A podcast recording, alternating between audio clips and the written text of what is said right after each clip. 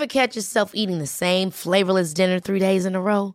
Dreaming of something better? Well, HelloFresh is your guilt-free dream come true, baby. It's me, Keke Palmer. Let's wake up those taste buds with hot, juicy pecan-crusted chicken or garlic butter shrimp scampi. Mm. Hello Fresh.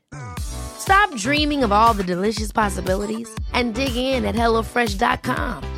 Let's get this dinner party started. A lot can happen in the next three years. Like a chatbot may be your new best friend.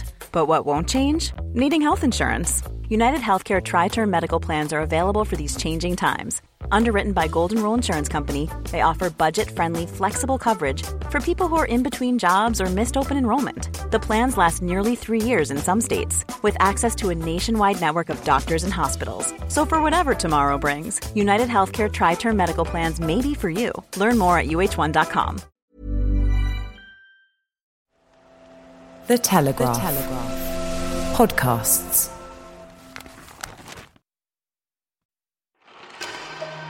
A new week and a new way to tackle the virus. England's traffic light system unveiled. This is Coronavirus, the latest from The Telegraph. I'm Theodora Louloudis. If you're in England, your area will soon be classified as medium risk, high risk, or very high risk by the government. And from Wednesday, that'll dictate your freedoms. In a bid to simplify the rules, Boris Johnson announced a new model of local COVID alert levels on Monday. Just as we simplified our national rules with the rule of six, we will now simplify and standardise our local rules by introducing a three tiered system of local COVID alert levels in England, uh, set at medium, high, and very high. Places deemed very high risk, that's Tier 3, which includes the Liverpool City region, will ban social interaction indoors and in private gardens and shut pubs and bars. People are also advised against travelling in and out of these areas. The high tier, that's tier two, reflects current local lockdown restrictions, preventing people from mixing with other households indoors. And the medium tier, that's tier one, will cover most of the country and reflect the current national rules. So the rule of six will apply for social gatherings, and venues, including bars and restaurants, have to shut at 10 pm. Find out what the restrictions will be in your area by following the link in the show notes to this episode. So, to find out how much of a difference this system will make on the day that the Prime Minister confirmed that more people in England are in hospital with the virus than on the day the lockdown was announced in March, I gave Dr. Elisabetta Gropelli a call. She's a virologist and lecturer in global health at St George's University of London. And she started by telling me why she welcomes the simplicity of the three tier traffic light system. First of all, I think that the most important thing is that uh, we've heard the Prime Minister spelling out the need for simplifying and standardizing uh, uh, rules because this has been a, a, a big issue uh, locally but also nationally. So it's fantastic that uh, something, you know, has been taken on board. And it's quite telling, I think, that it starts with medium uh, because it, there is no, um, you know, first entry level, which is actually, for example, a low level. So it really, this again highlights highlights uh, the situation that we are in at the moment, which is a situation of concern and a situation that requires action. Do you welcome the fact that this guidance, uh, this three tier system, very much focuses on social interactions? I do welcome the fact that uh, uh the, the, Prime Minister has been talking about uh, households and interactions, uh, you know, social contacts, because this has a lot of virological sense. Viruses spreads from person to person, so it is by controlling interactions of, of, people that we can put a, a lid on, on spreading. However, I do have some doubts about is this enough? Is this uh, alert system actually this system uh, enough in terms of actions that are required to actually curb the, the spread. And uh, obviously, there will be more details coming out, also, especially as the, the fine print is going to be um, debated and discussed in, in parliaments.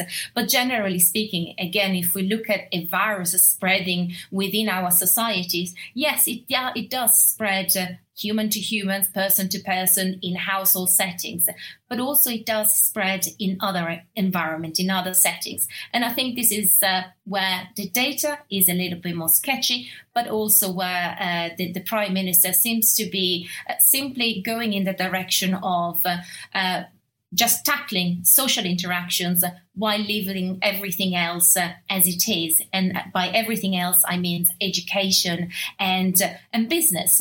That focus on social settings that we've talked about, that was one thing that struck me about the announcements on Monday. But the other was the lack of focus on the test, trace, and isolate system um, which you'd hope would be working in conjunction with these lockdown measures. I don't need to remind listeners that Boris Johnson said that we would have a world beating test, track, and trace system, uh, and now we don't really have one that's fully functional. How damaging do you see that being to public health at the moment? I think the, the, the challenges or the, the, lack of a proper solid uh, test, trace, isolate system is uh, is very much underpinning a lot of the challenges that uh, actually the UK and England especially are facing at the moment. Uh, so much that uh, we can see uh, we could trace down to an inability to actually test effectively and then trace. But also, I think the lack of test trace isolating system is also underpinning the, the lack of clarity about why, for example, there is an intervention in the hospitality industries versus other um, other settings. And so, testing and tracing was mentioned uh, earlier today about one of the three defenses that we have against the coronavirus, and was briefly mentioned about uh, you know empowering local authorities uh, with uh, reinforcing testing and tracing and giving resources.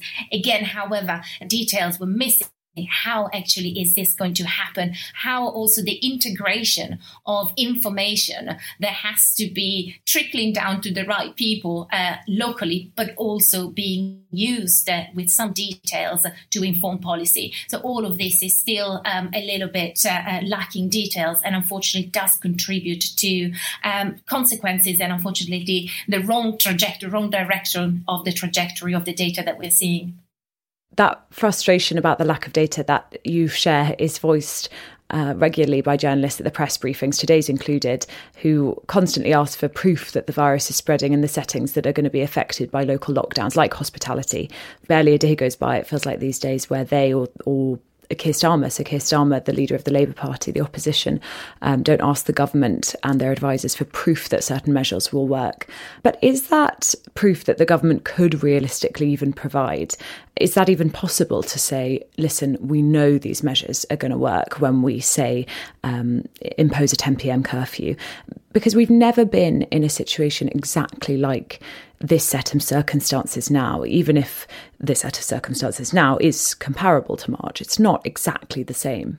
Yes, I mean, there, there are certainly um, reasons uh, when, when, we say we don't know, in the sense that uh, it's an unprecedented situation, but also is not, uh, even if it's a novel virus, uh, we started understanding how it spreads.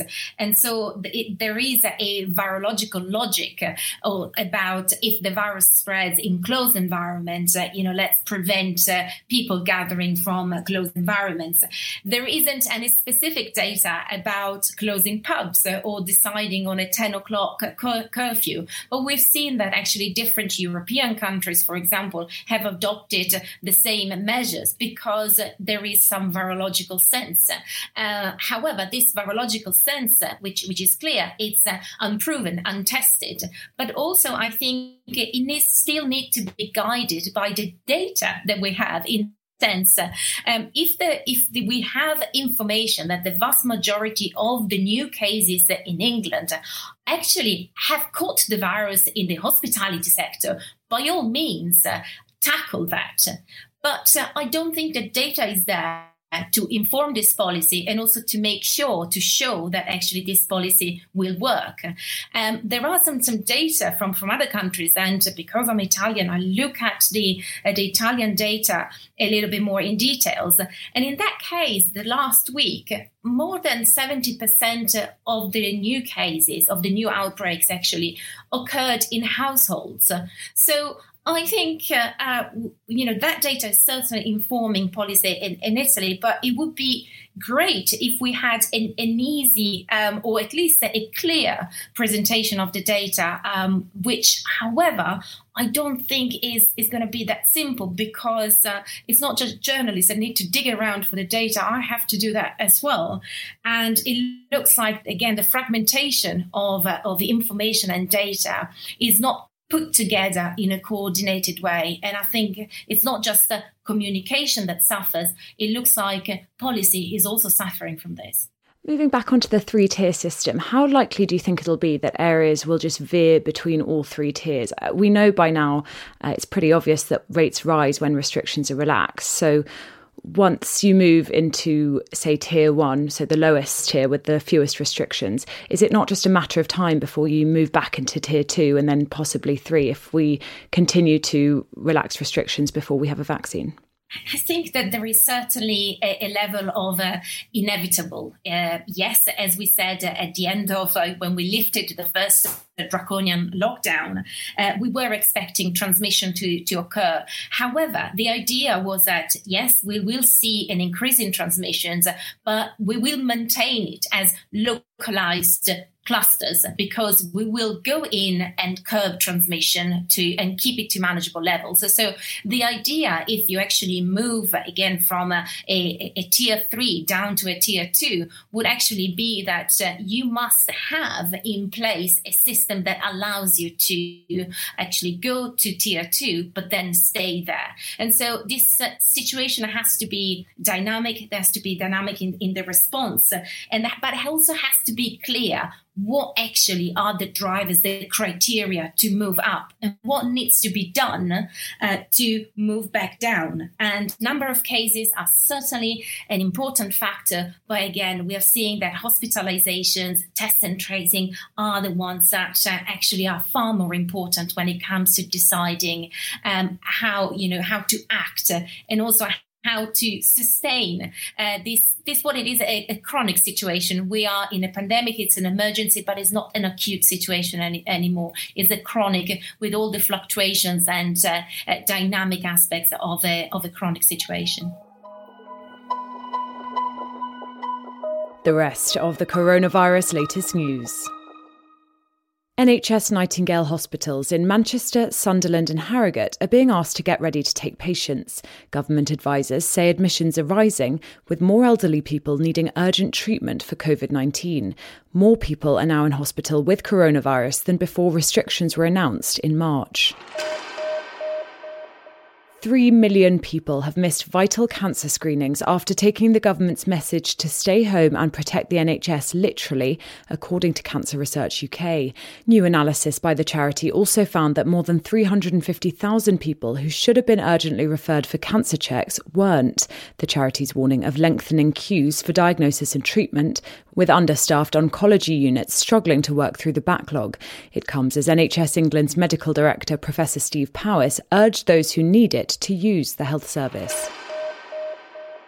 China's aiming to test more than 9 million residents of the port city of Qingdao within five days, following a minor outbreak of six confirmed cases. It's the first mass testing the country will have carried out in months. If you'd like more information on any of those stories, head to the episode description. I'll put links to our full write-ups there, as well as a link to telegraph.co.uk slash audio, where listeners can get a 30-day Telegraph subscription completely free. We'll be guiding you through the changing rules and updated guidelines as the UK steers its way through the pandemic, almost seven months after the first lockdown came into force. I'm not sure whether that's gone incredibly quickly or very, very slowly. Whilst you're there, I can highly recommend a piece by my colleague Sarah Newey. Some of you may have heard her on this podcast. She's reporting from Manaus in Brazil, which gained global notoriety when some rather grim images of mass burials there emerged in April. She's found out what exactly went wrong and whether it could happen again. It's a fascinating read, and there are some stunning, if rather haunting, images uh, in that article. Link to that also in the show notes.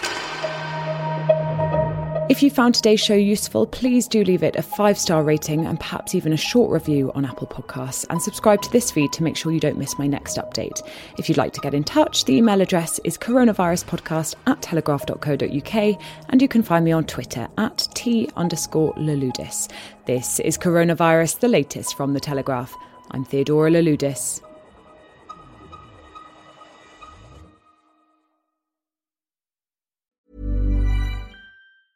Hey, it's Danny Pellegrino from Everything Iconic.